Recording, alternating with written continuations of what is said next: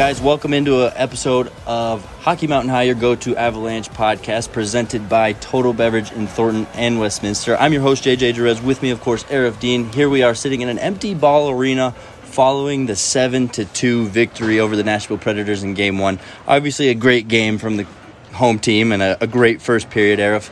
I want to get started this convers. I want to start this conversation. Sorry, it's getting late here in the arena. We're not used to these post game podcasts, but that's what we're doing for the playoffs here. huh? Well, we're gonna get used to them. Yeah, exactly. But I wanted to start this podcast with a quick conversation on the crowd because it was such a nice, I guess, change of pace, right? I mean, it's not Nice. like yeah, That's nice. that's nice. the only word you could think. Of. I'm going to go with nice because all year long, right? You and I, especially early on in the season, we're looking at each other and saying like, "Where's this crowd today? Why is there no energy?" And today, ten times the energy we've even seen in, in maybe the loudest game during the regular season. So props to all the fans in the arena tonight. I legitimately got chills each and every single time the crowd erupted. It was loud. It was crazy. Right now, obviously, the fans are gone. It's an empty ball arena, but you know everybody, all the the workers here are cleaning up, and I just see white palms everywhere. It's palm season, baby, and it's my favorite time of the year. It was incredible from the opening face-off, even before the opening face-off. To the MacKinnon goal, to the Toews goal, and then it just kind of ran away from there. That first period really helped keep the crowd engaged. Uh, five goals, obviously. It was just so great. Like I, I've said this before and I'll say it again. It's the first playoff game with 18,000 fans at Ball Arena since before it was even called Ball Arena. It was a 2019 second round against the San Jose Sharks. And if this is what we're going to see all playoffs, then man, that thing that they put on the Jumbotron that says you are the home ice advantage is a legitimate thing. Like it's going to be incredible. Yeah, I mean, looking at that first period, it really feels like you saw the tale of two completely different teams, at least mindset wise, right? Yep. I mean, the Avalanche came out, they were buzzing. It just looked like the, the Nashville Predators just weren't prepared for the playoff style hockey they were about to play. It looked like they were trying a little bit too hard to make those hits, missing on a lot of hits in the first period. I think they kind of resurrected that a little bit as the game went on, but they, they were just trying way too hard to come in and smash some bodies and maybe lost track of the puck a little bit. And the Avalanche were able to just skate right around them. They were out hitting them, they were making plays where they need to, and most of all, they were scoring goals and, and, and getting David Rittich out of the game. Yeah, I think you tweeted this in the first period that Nashville had missed so many hits that they were hitting their boards more than they were hitting Avalanche players. Like they were hitting themselves into the boards, and it was very strange. Like they came into this game, it seems like they kind of over overcoached this idea or overthought this idea of like we are the more physical team. We are the team that should be coming out here and laying out the hits that they just kind of like you said they tried to hit anything and everything and it was screwing up their game. Like yes they out hit the avalanche what 59 to 47 but what did it really do for them? Like it was a very strange game where like their hits weren't quality hits that were separating plays from the players from the puck that were you know leading to scoring chances or anything. It was simply throwing your body around because we're the more physical team and that's what we do and the avalanche were on the other side like okay we're Yeah. the more skilled team and we score goals and that's what we do and that's what we're gonna do so they they match the intensity of the predators and then they scored seven goals and nashville just really had no answer for that irresponsible hits for just for the sake of hitting. It seems Yeah. like right. Um, let's get into the depth a little bit. Of course, ten Avalanche players recording a point tonight, led by the Stars. Right. I mean, we saw Cale Makar with three assists, three points. Or no, excuse me, with a goal and two assists, three points. We saw MacKinnon with two goals, one assist, three points, and of course Mikko Rantanen with three points. But there were points allotted across the lineup. The depth was really present today. It was. It's it's kind of you know the highlight of the depth scoring to me was that Andrew Cogliano goal, that veteran presence that on the penalty kill was just relentless on the forecheck, got the puck away from Ekholm, took the initial shot, scored on the rebound on on David Rittich. Uh, just an incredible play by him. Artturi, you know, his first goal, actually, I should say, his first goal with the Avalanche. He played 18 regular season games and had one single assist. And he comes out and scores a goal in his first playoff game. Artturi Lehkonen had a goal. You also saw Valeri Nichushkin have an assist. Sam Girard got an assist. I think I spoke a couple weeks ago about how he only had like two assists in like his last 20 something regular season game. So it was nice to see Girard get on the board. Nazem Kadri was sick and came back and had an assist. Gabe Landeskog hadn't played in 23 games. Enters the lineup, one goal, one assist. Just everybody was pitching in, and it was just great to see. Let's go back to the Cogliano goal, right? Obviously, a great goal, but the sad news coming after the game, and we, we saw it during the game that he left and uh, did not return. Upper body injury. It sounds like it's a, a, little bit more severe than I guess we're comfortable with. He might miss a game or two, if not more. Yeah. Um, but yeah, that takes a, a big hit to the penalty kill. He's really contributed there. Like you said, he hasn't really put up many points, but the penalty kill is really where you'll feel that. Yeah, and uh, I am a little bit I, I do like the fact that Jared, you know, kind of described his injury as day to day. Maybe that's a playoff thing where we're never going to really say week to week or he's going to miss time in the playoffs. Um, I mean, granted, Nashville starting goalie Juuse Saros hasn't played in a few weeks here. Um, he's missing games one and two. If you ask me, he's probably not coming in in this series at all, and uh, Nashville still isn't really announcing that. So maybe the day to day thing means longer than day to day, but that's just kind of the way you do it in the playoffs. But regardless, it is kind of a blow to the Avalanche. But this is why we're talking about depth. Mm-hmm. You know, I, I, I did see the tweets that were coming in of ah the team was healthy for 40 minutes. They're cursed. they're cursed. It's the playoffs. You saw the hits that Nico Sturm was taking. He left the game at one point. Looks like his elbow took. He got a cross check to the elbow right around where there was no pads. He took a hit in the corner of the boards behind Darcy Kuemper in the second period, I believe it was, or in the third period behind uh, Ingram, I think it was. So there was quite a few phys- physical plays, and that's what's going to happen in the playoffs. You're not going to have every player play every single game in your Stanley Cup playoff run, and this is where the depth comes in. Logan O'Connor and Alex Newhook sat this game voluntarily by the coach. He made the decision to sit two incredible players in Alex Newhook and in Logan O'Connor. Yeah, that's exactly where I was going to go with it. Is, is you've got the options, and you, you hate to see injuries, but if you're going to see them, you'd rather them happen to the depth of the lineup, right? I mean, thank goodness you didn't see any of the top guys go down, and you have replacements for those guys down low.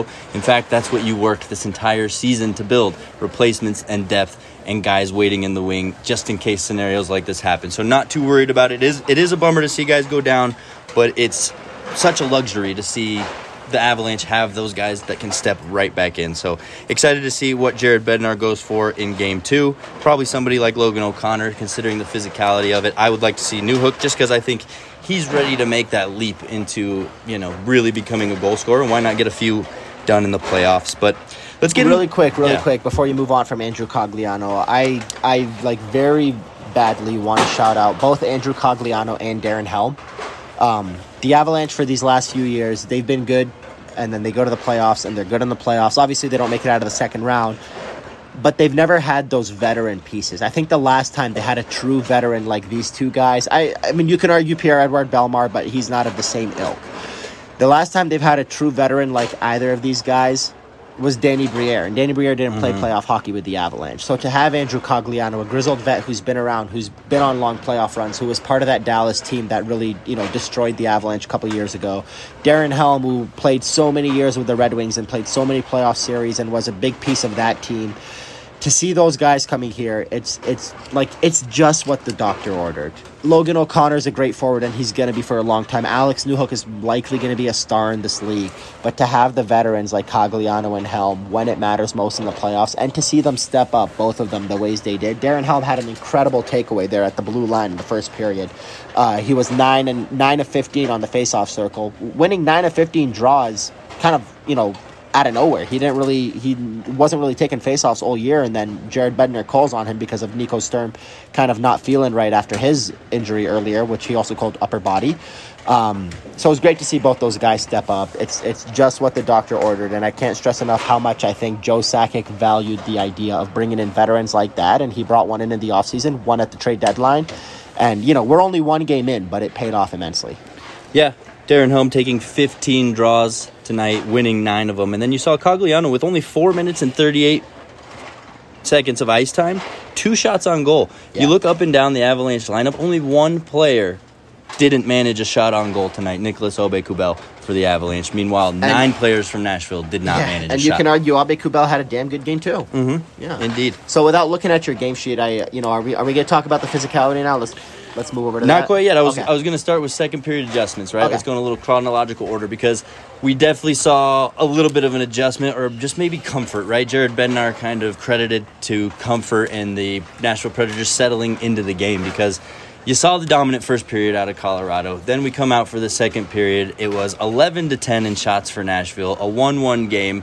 That makes me think towards the future, right? All right, obviously the Predators can handle the Avalanche in some sense. You wipe away that first period, this game was a pretty close and decent game. So, do you anticipate moving forward, game two, game three, game four, maybe the Nashville Predators don't get quite blown out of the building like we saw tonight and maybe keep this series a little tighter than we're expecting? I mean, even with the discrepancy in talent here between the Avalanche and Predators, I mean, you know, not necessarily talent, but just in overall like skill and team build, um, it's still hard to blow a team out that many times in a row. Like when the Avalanche blew out the Arizona Coyotes in games four and five after Darcy Kuemper stood on his head for the Coyotes a couple years ago, that was that was rare in itself. You don't often see it. So, would I be surprised if it happens again? Not really, but do I expect it? Absolutely not. And, uh, you know, the biggest thing that I saw in the second and third period, I mean, obviously Connor Ingram played a heck of a lot better than David Rittich did. Ingram faced 32 shots in, uh, you know, 45 minutes, I want to say. Yeah, 44 56. He faced 32 shots, which is crazy. And he made 30 saves.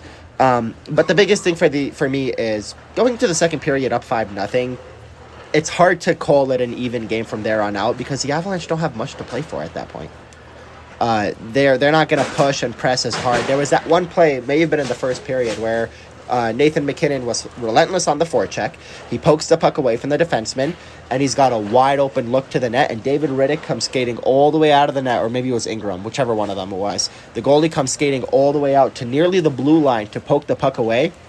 Him and Nathan MacKinnon were both racing for the puck, and it could have been a collision and you saw MacKinnon kind of go for it, go for it, go for it until he's you know pretty much noticed that you know I'm probably not going to get this. Let me. He made the safe play. He made the safe play. He kind health wise, physically kind of safe. Stay, like he he leaned off a little bit. Mm-hmm. He's like, I'm not going to go in all in on. I'm not going to go all in on this. We're up four nothing or five nothing, whatever the hell it was at the time.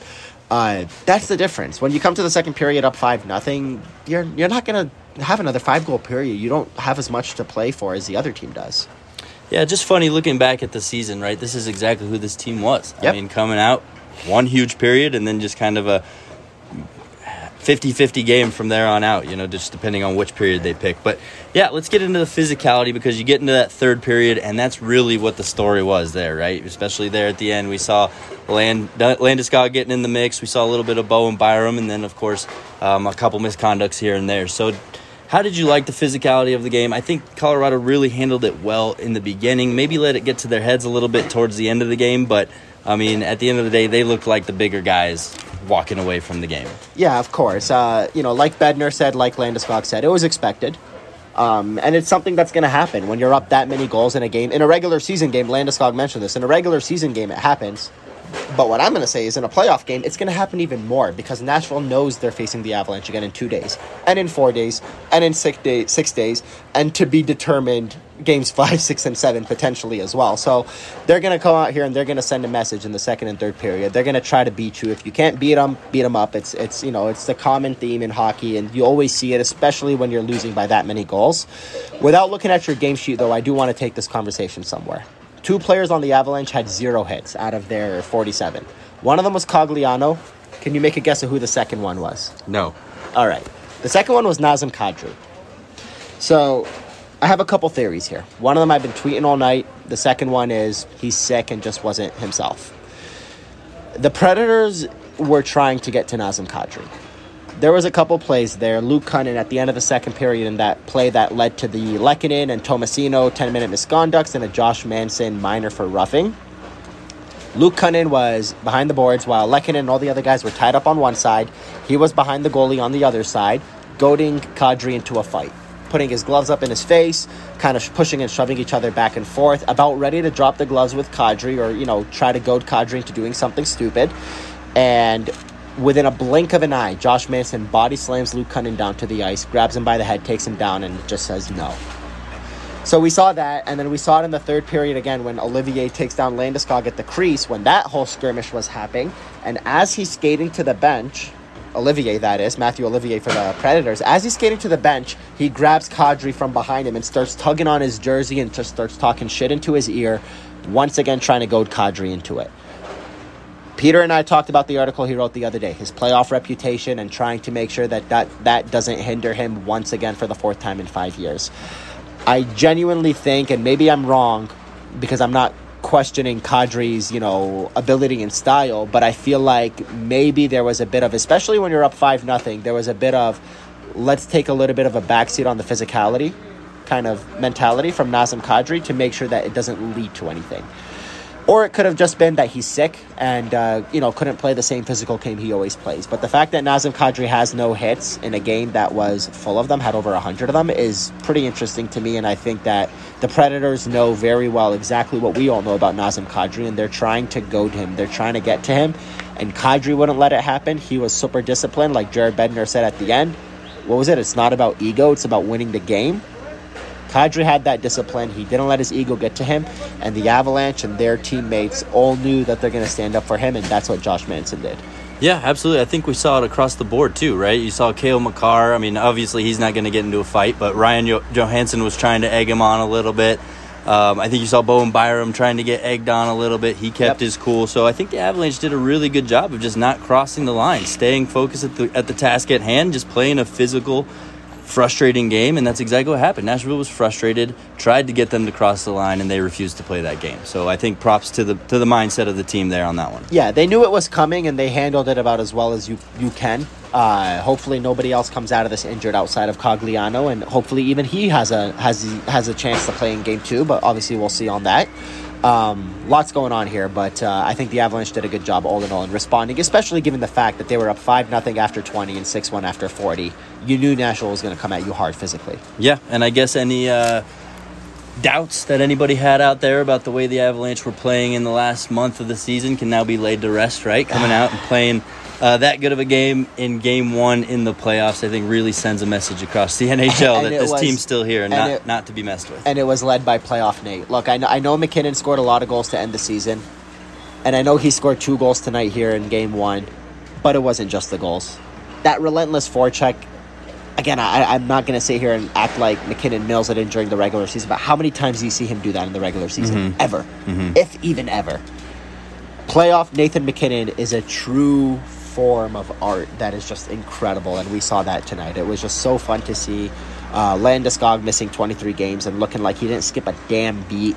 Cale Makar, Mikko Rantanen is just top to bottom, man. Nichushkin was on the top line. Landeskog was playing with Kadri and Lehkonen. It's just something about this team this year. They, they, they look so good, and that game kind of brought it all together for you. Yeah, and I know we've been pumping the tires of these two guys for a while now, but the Nichushkin and Lehkonen, I mean, just having those guys out there on the ice, they made themselves They're felt. So they great. made an impact, and um, yeah, just having those guys one after another, right? One line and then the second line.